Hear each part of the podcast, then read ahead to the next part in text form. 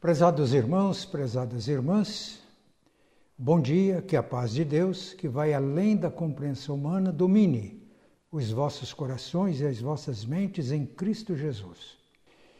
Nós estamos fazendo uma série de mensagens sob o tema geral, Igreja Comunidade do Reino de Deus. O tema de hoje é Igreja Comunidade Comprometida.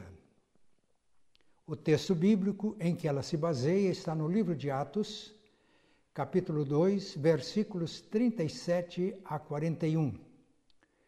Nós vamos fazer a leitura na Almeida Revista e Atualizada. Ouvindo eles estas coisas, compungiu-se-lhes o coração e perguntaram a Pedro e aos demais apóstolos: "Que faremos, irmãos?" Respondeu-lhes Pedro: "Arrependei-vos e cada um de vós seja batizado em nome de Jesus Cristo para a remissão dos vossos pecados e recebereis o dom do Espírito Santo. Pois para vós outros é a promessa, para vossos filhos e para todos os que ainda estão longe, isto é, para quantos o Senhor, nosso Deus, chamar." Com muitas outras palavras, deu testemunho e exortava-os, dizendo: "Salvai-vos desta geração perversa." Então os que lhe aceitaram a palavra foram batizados, havendo um acréscimo naquele dia de quase três mil pessoas. Pai Santo, pedimos que Tu nos abençoes, abrindo a nossa mente, o nosso entendimento para a Tua palavra. Que o Espírito Santo nos ilumine para que possamos entender a palavra no seu real e verdadeiro sentido. E que ela seja orientação para as nossas vidas, alimento para as nossas almas. Em nome de Jesus, amém. Igreja, uma comunidade comprometida. Compromisso. Deus se comprometeu conosco e se compromete conosco.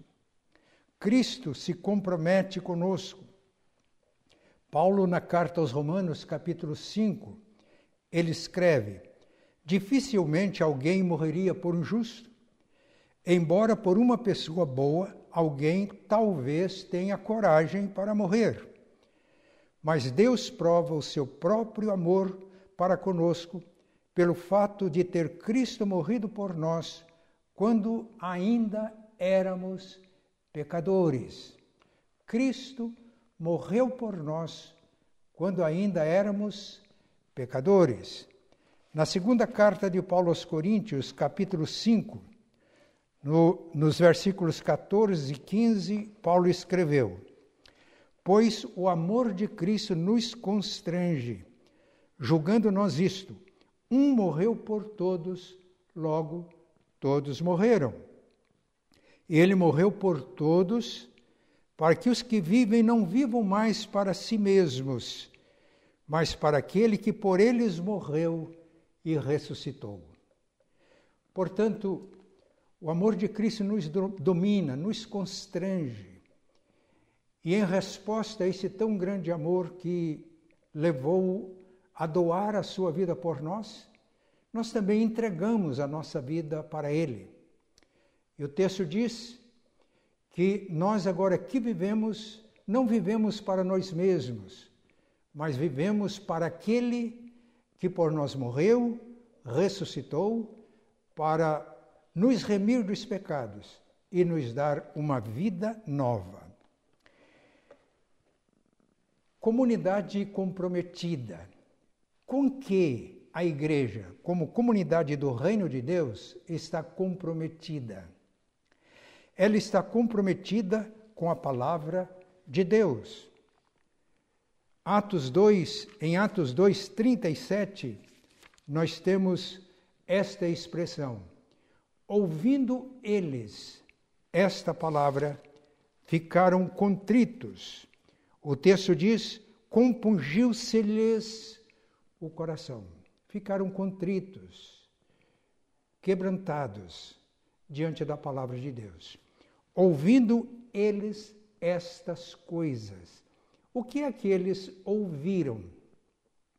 Eles ouviram a proclamação da palavra de Deus.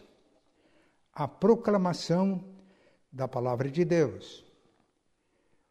Pedro começou o seu discurso explicando os fenômenos de Pentecostes. Ele diz que o derramamento do Espírito não foi um acontecimento fortuito, aleatório, ocasional. Foi o cumprimento da profecia de Joel. Joel profetizou cerca de setecentos anos antes de Cristo. E a profecia estava se cumprindo. E a profecia, quando se cumpre, ela se torna história, fato, realidade. Portanto, Pedro não estava emitindo opiniões, Pedro não estava defendendo teses, Pedro não estava dizendo o que ele achava, Pedro estava proclamando a palavra. Ele estava comprometido com a palavra. Ele faz na sua mensagem menção aos atos redentores de Deus.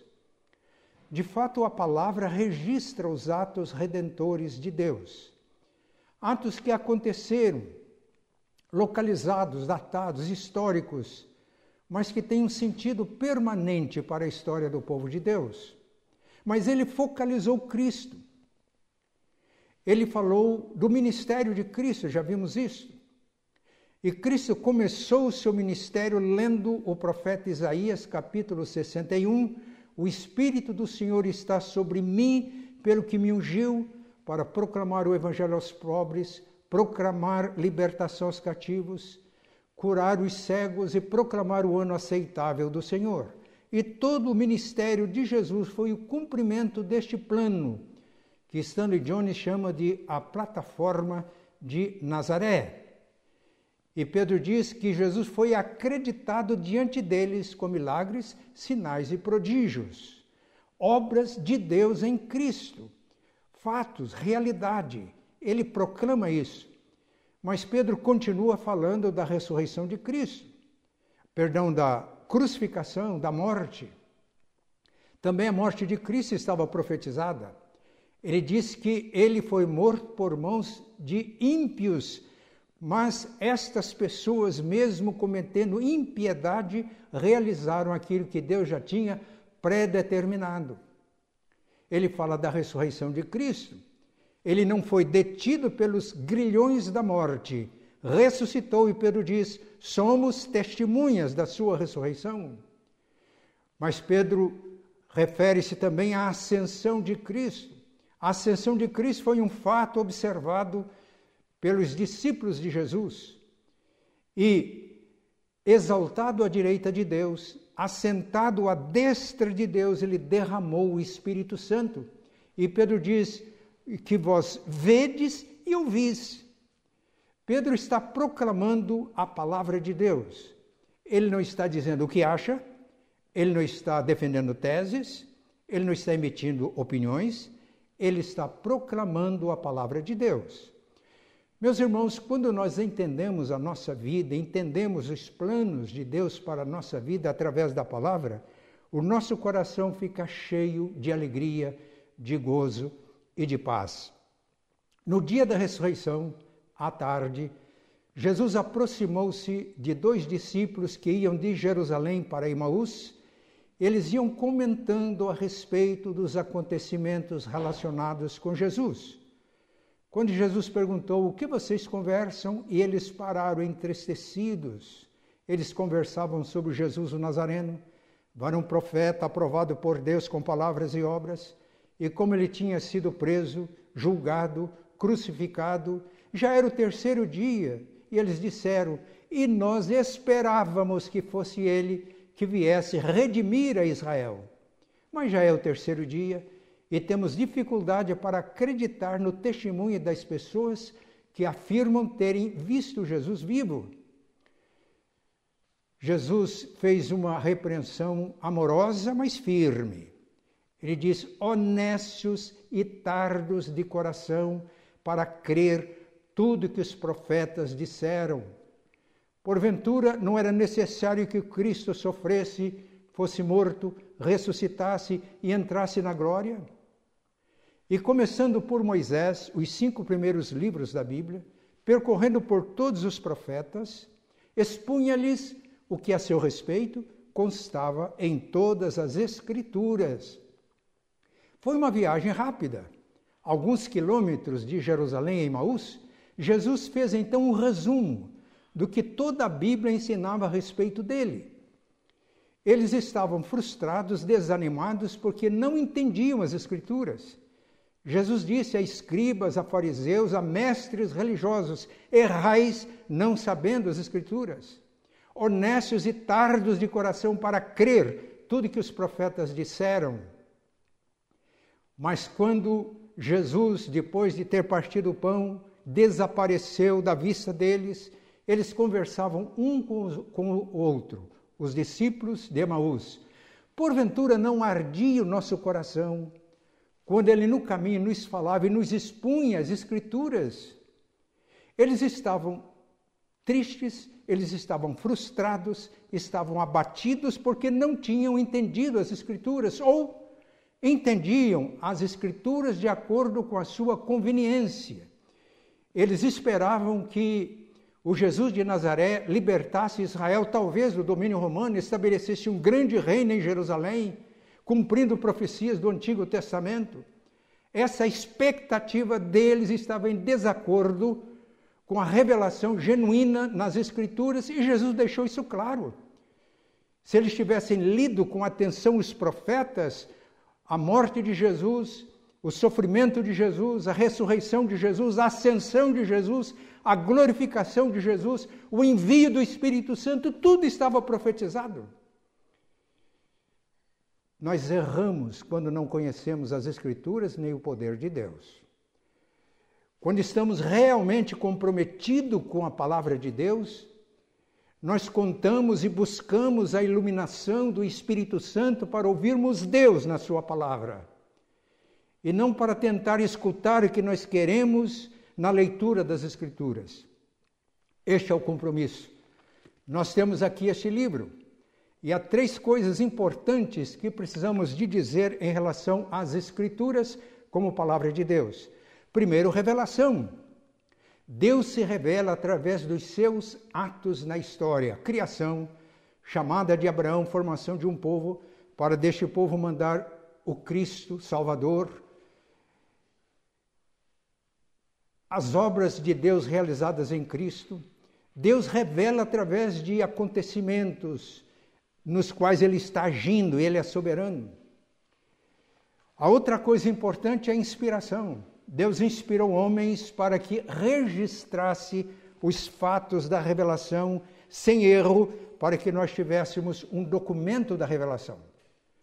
Mas o terceiro elemento importante, indispensável para quem se compromete com as Escrituras, é a iluminação do Espírito Santo. Hoje, então, ao lermos a Bíblia, nós oramos pedindo que Deus nos ilumine para que Ele fale conosco através das Escrituras. Fale o que é necessário para nós através das Escrituras. Então, se estamos comprometidos com a palavra de Deus, com as Escrituras sagradas, nós devemos zelar, devemos examinar todos os dias, nos alimentarmos da palavra, nos orientarmos pela palavra. Ela é lâmpada para os nossos pés e luz para os nossos caminhos. Quando eu era adolescente, eu ouvi de um presbítero, num culto simples, num sítio, ele disse, ele citou o Salmo cento e dezenove, cento e cinco. Lâmpada para os meus pés é a tua palavra e luz para o meu caminho. Eu levei aquilo a sério. Aos doze anos de idade, eu tinha lido a Bíblia de, Bíblia de Gênesis e Apocalipse. Aos dezesseis anos, li a Bíblia toda em três meses e quinze dias. Eu estou contando isso apenas como estímulo. Se estamos comprometidos com a palavra de Deus, é nosso dever ler, examinar e pedir a iluminação do Espírito Santo para que Deus fale conosco através da palavra. E voltando ao, aquele presbítero disse, ele citou este salmo, este versículo do Salmo cento e dezenove e disse: quem se orienta pela palavra de Deus jamais ficará desnorteado. Então, irmão, se você estiver desnorteado, frustrado, é porque você não está compreendendo as Escrituras, não está conhecendo as Escrituras, nem o poder de Deus. Que Deus o abençoe. Volte-se para a palavra com humildade, buscando a iluminação do Espírito Santo para que ela se torne realmente na sua vida regra de fé e prática, luz que ilumina os seus caminhos, alimento que alimenta a sua alma. A igreja, comunidade do Reino de Deus, uma comunidade comprometida. Além de ela estar comprometida com a palavra, a igreja está também comprometida com Jesus Cristo, nosso Senhor e Mestre, o Senhor e Cristo. Compungiu-se-lhes o coração e eles perguntaram a Pedro e aos demais apóstolos: que faremos, varões irmãos? Notem bem, quando ouvimos a palavra de Deus proclamada na unção do Espírito Santo, os nossos corações são tocados pela palavra. Porque eles foram confrontados pela palavra. No versículo trinta e seis, Pedro diz, terminando a sua mensagem: a este Jesus que vocês crucificaram, Deus o fez Senhor e Cristo. Eles são confrontados diante de Jesus, que Deus ressuscitou dentre os mortos, que os exaltou à sua, o exaltou à sua direita e deu a ele toda a autoridade no céu e na terra. Portanto, eles se perceberam como rebeldes em termos de reino de Deus. E a Bíblia nos ensina com absoluta clareza que o contrário de fé não é apenas incredulidade, mas é rebeldia. Está escrito no Evangelho de João, capítulo três, os que creem têm a vida eterna. Todavia, os que se mantêm rebeldes não verão a vida, e sobre eles permanece a ira de Deus. Portanto, eles foram tocados e fizeram uma pergunta tão importante: que faremos, varões irmãos? E Pedro dá uma resposta simples, objetiva: arrependei-vos, arrependam-se. Arrependimento. Meus irmãos, isso acontece com a gente quando a gente se converte. Somos confrontados com a palavra de Deus que revela o nosso pecado, e quando nós ficamos comovidos, contritos e confessamos os nossos pecados e nos arrependemos, Ele perdoa e Ele nos comunica vida nova. Mas o arrependimento é uma atitude permanente na nossa vida. Quem está em Cristo, ele tem uma atitude permanente de arrependimento ao tomar consciência de pecado. Arrepende-se, não justifica, confessa. Está escrito na primeira carta de João: se andarmos na luz como Ele está na luz, temos comunhão uns com os outros e o sangue de Jesus nos purifica de todo pecado.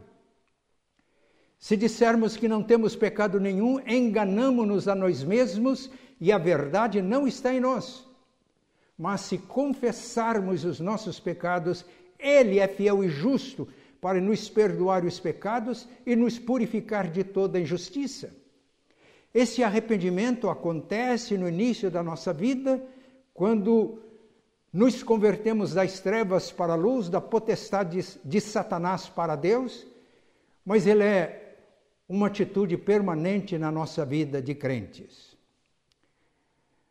Os irmãos já perceberam quantas vezes nós somos confrontados com a palavra de Deus, como os ouvintes de Pedro, e somos levados ao arrependimento? Eu vivi uma situação muito difícil numa igreja que pastoreei no início do meu ministério. A situação ficou muito complicada na igreja. Eu percebi que o conselho não tinha unidade. Eu me encontrei com um presbítero, tinha quase trinta anos de presbiterato, conversamos e oramos nós dois juntos com base em Mateus dezoito, dezenove, se duas pessoas na terra concordarem a respeito de qualquer coisa que porventura pedirem, ser-lhes-á concedida por meu Pai que está nos céus. E pedimos a intervenção de Deus, pedimos a ação do Espírito Santo. na nossa mente, na mente do pastor e do presbítero, para que pecados que estavam perturbando e ameaçando a integridade da igreja, a unidade da igreja, fossem revelados e tratados. Deus fez muitas coisas, mas eu tive uma experiência que nunca mais esqueci. No conselho tinha um presbítero que para mim era um santo homem de Deus, um homem sóbrio, um homem íntegro na sua vida. E depois que passou tudo isso, conversando com ele, eu jamais pensaria que aquele irmão com atitudes estivesse perturbando a obra de Deus. Mas depois de alguns dias, conversando com ele, ele disse: Matias, eu tive uma experiência forte com Deus. Quando eu percebi a glória de Deus, quando eu percebi a santidade de Deus, eu me vi como um pecador e tendo atitudes ímpias, iníquas, mundanas. E eu percebi que eu estava sendo instrumento do diabo. Palavras dele, eu jamais diria isso. Ele se arrependeu. E houve um... Deus tratou a situação. E aquela situação que parecia tão difícil foi resolvida. Quando pessoas que já eram crentes, que já serviam a Deus, confrontadas com a palavra de Deus, com a glória de Deus, com a luz da revelação divina, tiveram consciência dos seus pecados, não justificaram os seus pecados, arrependeram-se. E o sangue de Jesus purificou de todo o pecado. Eu poderia multiplicar exemplos, mas é possível que irmãos que me ouvem tenham experiência semelhante. Arrependam-se. Pedro e os apóstolos disseram mais: cada um de vocês seja batizado em nome de Jesus Cristo para a remissão de pecados. O batismo é o nosso compromisso com Cristo. A Confissão de Fé de Westminster, que é a sistematização das doutrinas da nossa igreja, afirma que o batismo sela a nossa união com Cristo. Portanto, ao nos batizarmos, nós estamos professando publicamente que nós nos submetemos a Ele como Salvador e o recebemos como Senhor das nossas vidas. E é um compromisso público. Jesus disse: todo aquele que me confessar diante dos homens, eu confessarei diante de meu Pai que está nos céus. Mas o que me negar diante dos homens, eu negarei diante de meu Pai que está nos céus. Portanto, o batismo é um ato de compromisso com Jesus Cristo. Ele sela a nossa união com Cristo. E o batismo também acontece no início da nossa vida cristã. Acontece uma vez, mas nós precisamos viver dia a dia a realidade do nosso batismo. De acordo com o que Paulo ensina em Romanos capítulo seis, quando batizamos, nós somos sepultados na morte com Cristo. E somos também ressuscitados com Cristo. Então, o batismo significa o sepultamento do velho homem. E significa também a ressurreição de um novo homem. E nós precisamos de viver o nosso batismo dia a dia. Deus permite situações que vai testar se nós estamos vivendo segundo Deus ou segundo os homens. Se nós estamos andando no Espírito, andando segundo a carne. Se nós estamos confessando a Cristo com os nossos atos, palavras, no dia a dia, no nosso trabalho, nos nossos relacionamentos, ou se estamos negando a Cristo. Por isso Paulo diz que nós levamos no corpo o morrer de Jesus, para que a vida de Jesus se manifeste em nosso corpo mortal. Todas as vezes que percebermos que o velho homem se manifesta em nós, nós precisamos de lembrar que este velho homem, com seus feitos, foi sepultado no batismo. E que ressurgiu um novo homem para andar em novidade de vida. Ou isso não acontece? Comigo acontece. O batismo é um ato inicial na nossa vida cristã, mas nós devemos viver a realidade do batismo no dia a dia. E nós morremos e ressuscitamos dia a dia, como o apóstolo Paulo escreve. Eu li a biografia de Calvino Ele dizia que às vezes ele morria e ressuscitava mil vezes no dia. E graças a Deus por isso.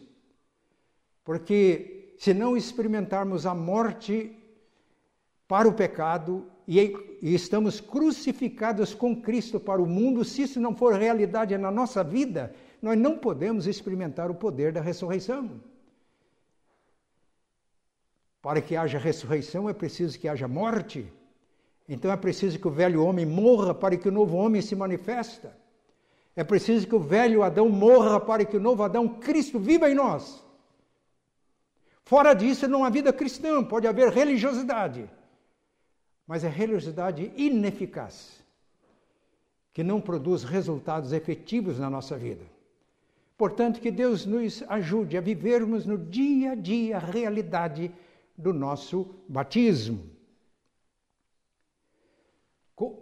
Comprometam-se, foi o que Pedro diz, batizando em nome de Jesus para a remissão de pecados.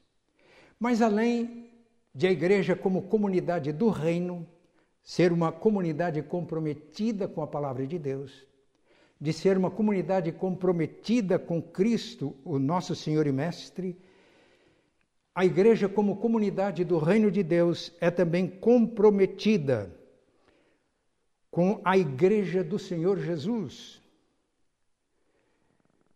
Arrependei-vos e cada um de vós seja batizado em nome de Jesus para a remissão de pecados e recebereis o dom do Espírito Santo.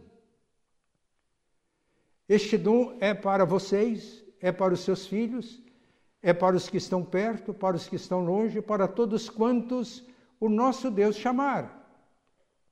Recebereis o dom do Espírito Santo. No dia de Pentecostes, as pessoas que obedeceram à ordem de Cristo e permaneceram em Jerusalém foram batizadas com o Espírito Santo. Foi o que Jesus disse em Atos capítulo primeiro, versículos quatro e cinco. Enquanto tomava uma refeição com os seus discípulos, depois da sua ressurreição e antes da ascensão, ele determinou-lhes que não se ausentassem de Jerusalém, mas que esperasse o cumprimento da promessa, a qual disse ele, vocês já ouviram de mim? Porque João, na verdade, na verdade, batizou com água, mas vocês serão batizados com o Espírito Santo não muito depois desses dias.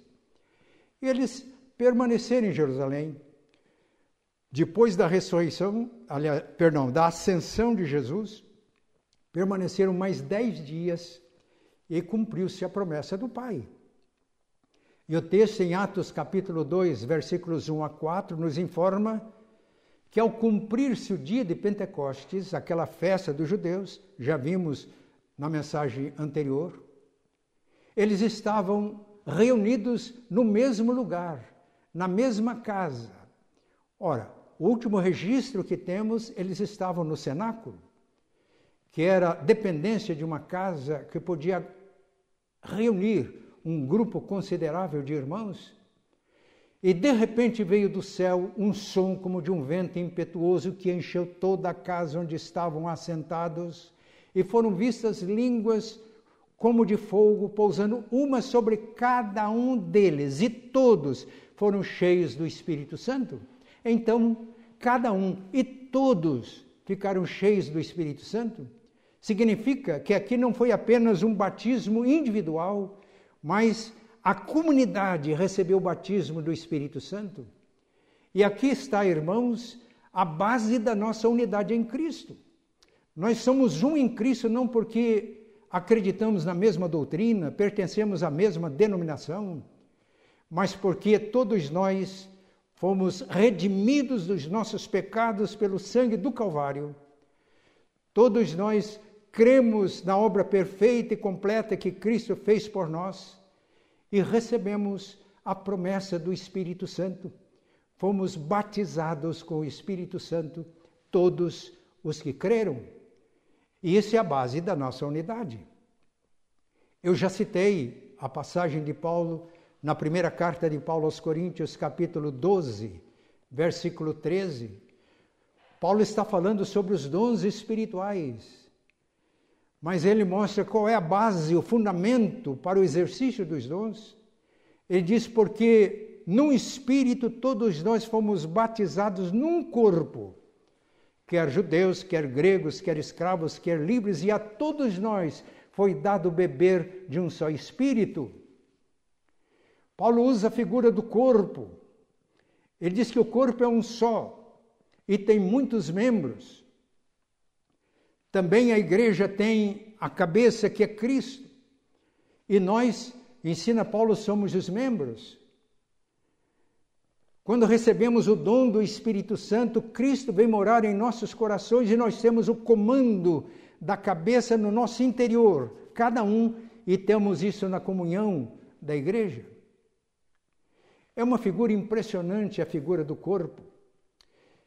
Então, o cumprimento da promessa aconteceu, cada um recebendo o dom do Espírito e todos recebendo, e aqui formou-se a unidade no corpo vivo de Cristo. Meus irmãos, isso mostra que o nosso compromisso com a igreja não é uma opção, faz parte da natureza da igreja.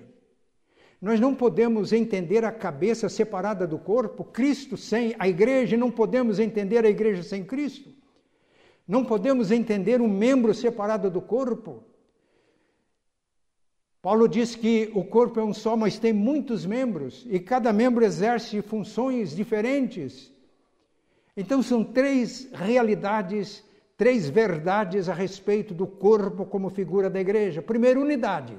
Somos um só corpo e batizados no Espírito, neste corpo, pessoas de todas as raças, tendências e condições, e a todos é dado beber de um Espírito.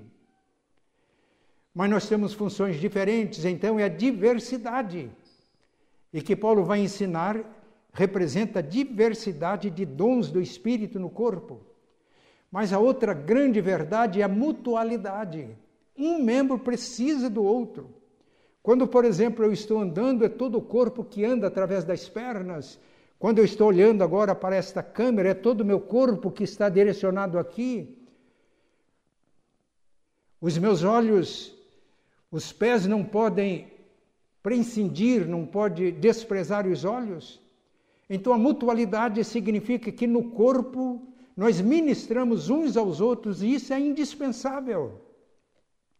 Eu já ouvi pessoas dizendo: o pastor cuida de todos e ninguém cuida do pastor. Este pastor nunca é pastoreado. Não é verdade. Porque a mutualidade significa que cada membro do corpo tem função. E exercendo a função, todo o corpo é abençoado. Então, se eu estou no corpo, todos os membros do corpo podem estar submissos a mim no dom e na função que Deus me deu. Mas eu estou submisso a cada irmão no dom que Deus deu àquele irmão, e o irmão ministra para mim. Isso é extraordinário. Um pastor dizer que ele cuida de tantas pessoas e ele não é cuidado, ele não é pastoreado, ele não está vivendo a realidade do corpo. Tenho tido experiências extraordinárias. Logo no início do meu ministério, eu estava passando por uma necessidade, eu precisava de que alguém me ministrasse. Alguém podia dizer para mim: mas você não é crente? Ora e Deus atende a sua oração, e é verdade. Mas eu sentia a necessidade de ser ministrado. E na igreja tinha um irmão, ele não tinha cargo nenhum na igreja. Ele não tinha nenhuma, nenhuma posição visível na igreja. Eu sentia uma vontade muito grande de visitá-lo. E quando eu cheguei, ele, ele me recebeu, como sempre, com muita alegria. E aí eu disse para ele: hoje eu não vim orar pelo irmão e pela sua família. Hoje eu vim para que o irmão ore por mim. Ele olhou para mim espantado. E antes que ele protestasse mais uma vez, eu já estava ajoelhado e pedi para que ele colocasse as mãos na minha cabeça e orasse. E ele orou. E enquanto ele orava, eu fui totalmente curado e fiquei cheio do Espírito Santo. E quando eu saí daquela visita, eu dizia: que maravilha, que beleza é o corpo de Cristo. Claro que Deus podia me abençoar diretamente, mas esse é o meio que Ele estabeleceu. de nós sermos ministrados mutuamente no corpo vivo de Cristo. E naquele dia eu fui pastoreado por um irmão que não tinha visibilidade nenhuma na igreja, mas ele era crente, batizado com o Espírito Santo e exercia dons do Espírito. Eu tive experiências cruciais em outros momentos da minha vida. Eu estava, tinha que pregar à noite, estava totalmente sem condições emocionais. Pensei em ligar e pedir para alguém pregar em meu lugar, mas não senti liberdade para isso. Me veio à mente o nome de uma irmã. Pensei em ligar para a irmã, para que ela fosse mais cedo e antes do culto orasse comigo. Mas eu pensei, não, não vou fazer isso não. Afinal de contas, Deus está com a irmã, está comigo, eu vou orar. Não liguei. Essa irmã, isso foi na igreja de Londrina, ela frequentava sempre os cultos no Espaço Esperança. Eu ia pregar no templo. Não liguei. Fui para o templo, para o culto, e eu ia pregar naquela manhã. Cheguei meia hora antes do culto, a gente sempre tem esse, tinha esse costume. E para minha surpresa, a irmã chegou também, quase meia hora antes do culto. Aí estavam presentes dois presbíteros. Eu os convidei para que fôssemos orar pelo culto, antes do culto, e convidei aquela irmã. Fomos, oramos normalmente, não falei nada, não pedi nada, não revelei nada do que estava no meu coração. Ela disse para os dois presbíteros, vocês poderiam me deixar a sós com o pastor? Eles saíram, ela olhou para mim e disse, Deus me manda dizer isto, isto e isto para o senhor. Era tudo que eu precisava. Meus irmãos, se não estamos comprometidos com a igreja, o corpo vivo de Cristo, se não estamos submissos uns aos outros no temor de Cristo, nós impedimos Deus de ministrar a nós, porque Ele escolheu esse meio. Calvino, nas suas Institutas, ele diz, pode ser que exista cristãos soberbos, que afirmam que não precisam de ser ministrados por ninguém porque eles têm comunicação direta com Deus. Então Deus ministra diretamente, não há necessidade, não há necessidade de igreja, não há necessidade de culto. E Calvino cita dois exemplos das Escrituras. Primeiro, o exemplo de Paulo. Ele diz, Paulo, no caminho de Damasco, teve uma experiência direta com Cristo. Cristo falou com ele. Saulo, Saulo, por que me persegues? Mas o que é que Cristo disse a seguir? Entra na cidade, lá eles te dirão o que te convém fazer. Eles quem? Os discípulos. Aquelas mesmas pessoas que deveriam ser presas pelo, por Saulo quando entrassem em Damasco. Eles te dirão o que te convém fazer. E enquanto Saulo estava na casa de Judas, jejuando e orando. Deus disse a Ananias, vá à casa de Judas. Lá está uma pessoa chamada Saulo, apelidada de Tarso, está orando. Ele, numa visão, viu um homem chamado Ananias entrar e impor-lhe as mãos para que recuperasse a vista e ficasse cheio do Espírito Santo. Ananias hesitou, mas depois foi. E foi Ananias. Um discípulo, um simples discípulo, numa casa, num ambiente singelo, que ministrou a palavra a Saulo, batizou Saulo naquela mesma casa, e Saulo ficou cheio do Espírito Santo, e ali começou a sua jornada missionária. Igreja, comunidade do Reino de Deus, é comprometida com a igreja, com a comunhão dos irmãos. O crente, ele está submisso aos seus irmãos em Cristo. E os irmãos em Cristo, quando estão submissos a Ele, o Espírito Santo ministra uns aos outros por nosso intermédio no exercício dos dons espirituais. Nós vamos voltar a este assunto. Mas nós já vimos que a igreja, a comunidade do reino, ela é comprometida com a palavra de Deus. A igreja, a comunidade do reino, é comprometida com Jesus, Senhor e Cristo. A igreja, comunidade... Comunidade do reino é comprometida com a igreja, corpo vivo de Cristo. Finalmente, a igreja, comunidade do reino, é comprometida com a missão. O texto prossegue, versículo quarenta. Com muitas outras palavras dava testemunho dizendo: salvai-vos desta geração perversa. Salvai-vos desta geração perversa. Meus irmãos, o cerne da missão da igreja é a pregação, a proclamação da salvação em Cristo.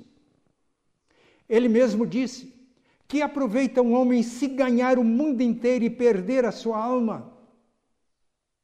Ou o que dará uma pessoa em troca da sua alma? Está escrito: Cristo Jesus veio ao mundo para salvar os pecadores, e Paulo diz, dos quais eu sou o principal. No Evangelho de Lucas, capítulo vinte e quatro, nas últimas instruções que Jesus deu aos seus discípulos, ele deu esta ordem. Ele disse, assim está escrito, que o Cristo havia de padecer e ressuscitar dentre os mortos no terceiro dia, e que em seu nome se pregasse arrependimento para a remissão de pecados a todas as nações, começando de Jerusalém. O foco da nossa missão é pregar o arrependimento para a remissão de pecados pela fé em Jesus. Se nós fazemos muitas coisas como igreja e não fazemos isso, não estamos cumprindo a nossa missão. Quando era criança, recebemos em casa visitas de muitos irmãos da Assembleia de Deus e aprendemos alguns hinos da Harpa Cristã. Um deles tornou-se o hino predileto da minha mãe. Esse hino dizia assim: há trabalho pronto para ti, cristão, que demanda toda a tua devoção. Vem alegremente a Cristo obedecer, pois só tu, ó crente, poderás fazer. Então, um trabalho que só os crentes podem fazer. Ainda no Evangelho de Lucas, o texto que acabamos de ler, no versículo quarenta e oito diz: vós sois testemunhas destas coisas. Para proclamar o Evangelho da redenção em Cristo, é preciso que sejamos testemunhas. A palavra testemunha no grego é mártir. Não significa que todos nós vamos morrer por causa da nossa fé, mas nós temos essa disposição, se necessário, de morrer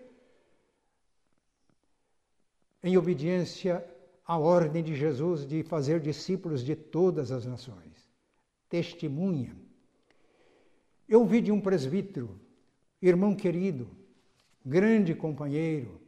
Ele contou uma história que, se alguém que está me ouvindo já ouviu essa história, me releve, mas eu vou contar de novo. Numa cidade, um fazendeiro começou a frequentar os trabalhos de uma igreja. Depois de algum tempo, ele procurou o pastor e queria se preparar para o batismo. E o pastor perguntou para ele: qual a mensagem que eu preguei que tocou o seu coração? Aquela pessoa disse: a bem da verdade, pastor, não foi nenhuma mensagem sua. Acontece que lá na fazenda eu tenho um empregado. E é uma pessoa diferenciada. É uma pessoa alegre, feliz, leve. Eu tenho dinheiro, tenho recursos, mas percebi claramente que eu não tinha o que, o que aquela pessoa teve. E aí eu percebi que ela faz parte desta igreja. Aí eu comecei a vir aqui, na verdade, para descobrir qual era o segredo da vida dessa pessoa, meu funcionário na fazenda. E descobri. O segredo é Jesus. E por isso, pastor, eu estou entregando a minha vida a Cristo. Meus irmãos, essa é a nossa missão, ser testemunhas. Aquele homem não pregou o Evangelho com palavras para o seu patrão, mas ele era uma testemunha. Ele cria em Jesus e ele vivia a realidade espiritual da salvação em Cristo, obediência a Cristo, de tal maneira que a beleza de Cristo se manifestou na sua vida e levou seu patrão à conversão. Isso só o crente pode fazer. Precisamos ter cuidado. Às vezes, muitas coisas nos distraem. Mas eu quero terminar esta mensagem contando uma história que eu vi há muitos anos do pastor René Padilha. Ele disse que havia uma comunidade de agricultores que estava produzindo muito pouco, não prosperava. E então autoridades preocupadas com o desenvolvimento do bem comum destacou um jovem agrônomo para trabalhar naquela comunidade e ajudar aqueles agricultores a se desenvolverem, a prosperarem. E aquele moço chegou cheio de entusiasmo e fez uma reunião com os agricultores, mas eles tinham muita dificuldade de acreditar naquilo que ele estava falando. Eles estavam apegados às práticas tradicionais. Não havia neles nenhuma disposição de mudança. Então aquele jovem agrônomo teve uma ideia. Ele percebeu que muitos agricultores dedicavam-se a uma monocultura, cultivavam uma coisa só. A alimentação deles era muito pobre. Tinham terra para plantar à vontade, mas não havia nenhuma hortaliça. Não havia legumes que poderiam ser produzidos para suprir as necessidades dos fitonutrientes indispensáveis na nossa alimentação. Ele então resolveu fazer uma horta experimental, aplicando todas as técnicas que ele conhecia, testadas e aprovadas. E aquela horta tornou-se linda, agradável aos olhos. E começou a chamar a atenção dos agricultores. Um falava para o outro e todos começaram a ir lá e ver a horta. Aí começaram a fazer perguntas para o agrônomo. E aos poucos ele foi ensinando aqueles agricultores e não demorou muito para que aquela horta experimental se multiplicasse em muitas hortas. E aquela comunidade de agricultores que viviam na pobreza, eles aprenderam novas técnicas, se empenharam, começaram a sonhar, tornaram-se prósperos e contribuíram também para a riqueza do país, da nação, que era o desejo daquelas pessoas, autoridades responsáveis que tinham em vista o bem comum. Meus irmãos, que Deus nos ajude para que a primeira igreja presbiteriana independente de Curitiba seja uma horta experimental do reino de Deus, que desperte a atenção das pessoas, que procurem qual é o segredo, o que é que traz tudo isso, vida, alegria, leveza. E aos poucos, a igreja, como uma horta experimental do reino de Deus, possa ir se multiplicando em muitas hortas para a glória de Deus, para a extensão do seu reino.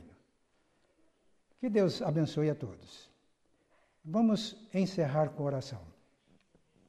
Pai Santo e Bom, nós te louvamos agradecidos, porque fomos resgatados do cativeiro do pecado pelo precioso sangue de Jesus, porque morremos com Cristo para o mundo e ressurgimos com Ele para uma vida nova, porque recebemos a vida plena e abundante, a vida glorificada, poderosa de Jesus, por intermédio do dom do Espírito. Porque o Espírito nos une no corpo de Cristo de tal maneira que nós nos tornamos numa comunidade. Louvamos-te porque a igreja é como um corpo, Cristo a cabeça, nós os membros. Muitos membros, cada membro com a sua função, um precisando do outro, dependendo do outro. Pai, nós te louvamos pelo grande privilégio que tu nos dás de fazermos parte desta comunidade. Que o Espírito Santo, usando a palavra proclamada nesta manhã, possa continuar operando nos corações, nas mentes e nas consciências, para que esse compromisso aumente dia a dia. O compromisso com a palavra, o compromisso com Jesus, o nosso Senhor e Mestre, o compromisso com a igreja, corpo vivo de Cristo, o compromisso com a missão que tu nos dás, para que ao terminar a nossa jornada, no término da nossa caminhada cristã, possamos ouvir estas palavras do Senhor.